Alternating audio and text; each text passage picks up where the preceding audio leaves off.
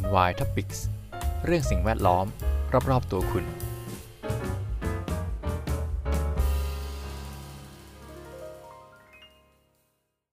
สวัสดีครับ ยินดีต้อนรับเข้าสู่รายการ NY Topics กับผม พีทันสถิตพันธิพักดีครับ วันนี้มาพูดในเรื่องอ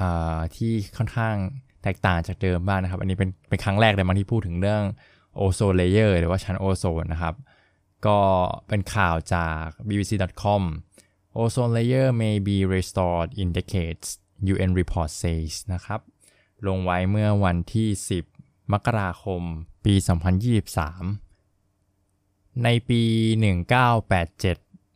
มีข้อตกลงนานาชาติร่วมกันเรื่องเกี่ยวกับการหยุดใช้สารเคมีอันตราย ที่จะทำลายชั้นโอโซนนะครับ ซึ่งเขาก็ทำได้สำเร็จมีการตกลงร่วมกันกว่า46 ประเทศนะครับ ที่จะหยุดการใช้สารเคมีดังกล่าว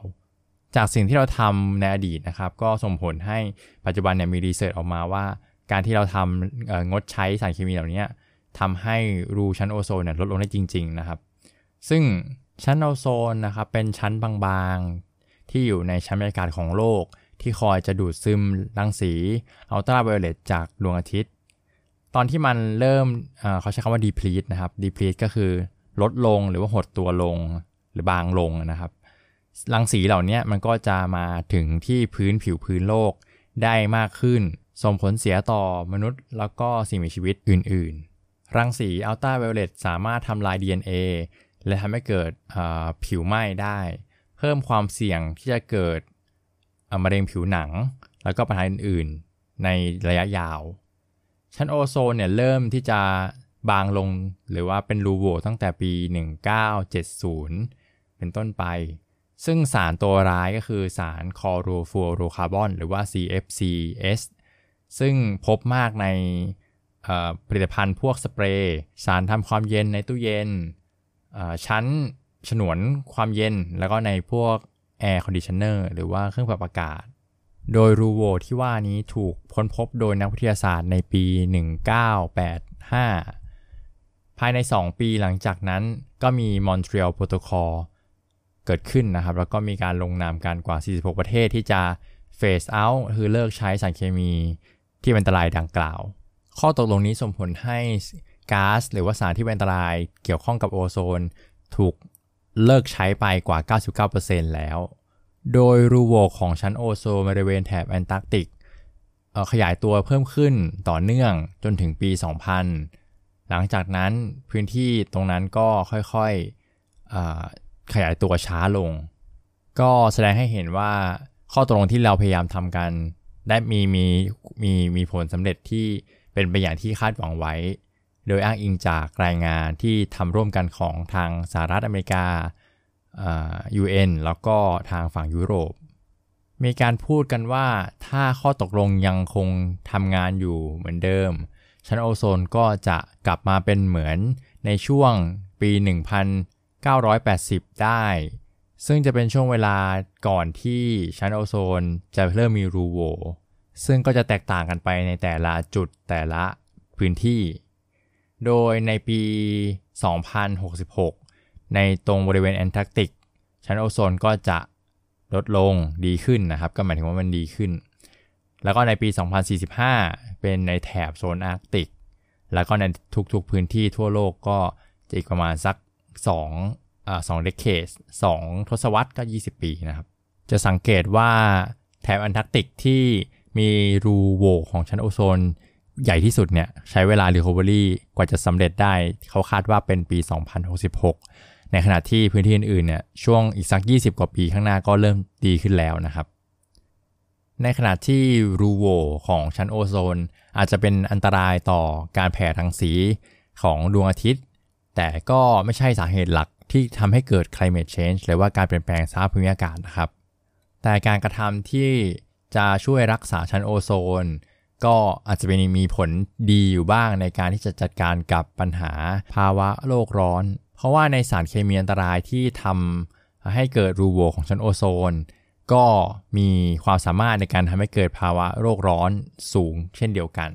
เพราะฉะนั้นการหยุดใช้สารเหล่านี้ก็เป็นการช่วยลดการปล่อยกรีนเฮาแก๊สที่จะถูกปล่อยไปสะสมอยู่ในชั้นบรรยากาศได้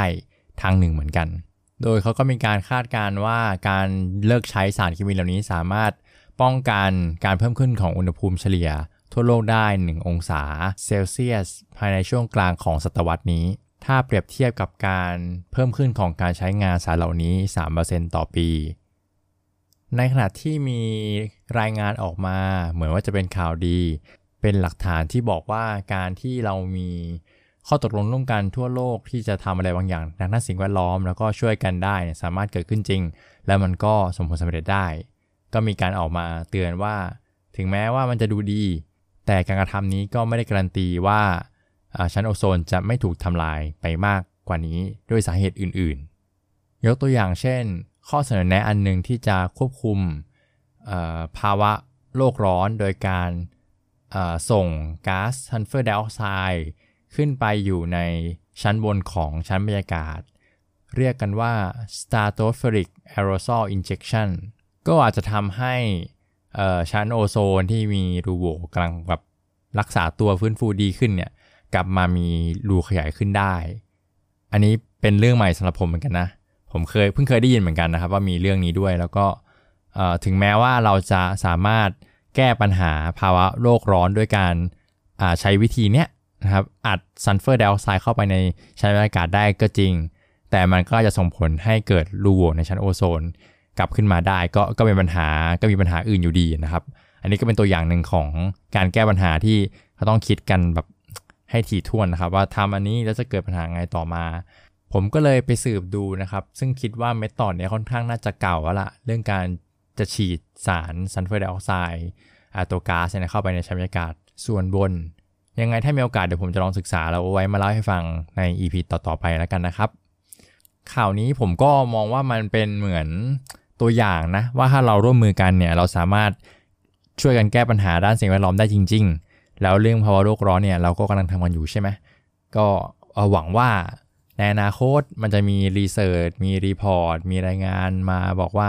เออที่เราทำกันเนี่ยมันช่วยได้จริง ๆนะครับ เพื่อเรียกว่าไงดีเป็นเหมือนมายสเตนเล็ก ๆ ให้เราได้ใจชื้นว่า เออ ช่วยกันทำได้อย่างนี้นะครับ แต่ก็เรื่องเรื่องการแก้ปัญหาภาวะโลกร้อนที่เราทำทำกัน action ต่างๆ ก็ต้องใช้เวลาในการสะสมข้อมูล แล้วก็บางหลาย ๆ อย่างมันไม่ได้ เป็นผลตรงไปตรงมาทำแล้วเกิดผลเลยอย่างเงี้ยมันไม่ได้เป็นอย่างนั้นเนาะมันก็ต้องใช้อาศัยระยะเวลานิดนึงยังไงก็รอติดตามกันต่อไปนะครับ เพราะสิ่งแวดล้อมอยู่รอบตัวเราสำหรับวันนี้ขอบคุณที่ติดตามนะครับ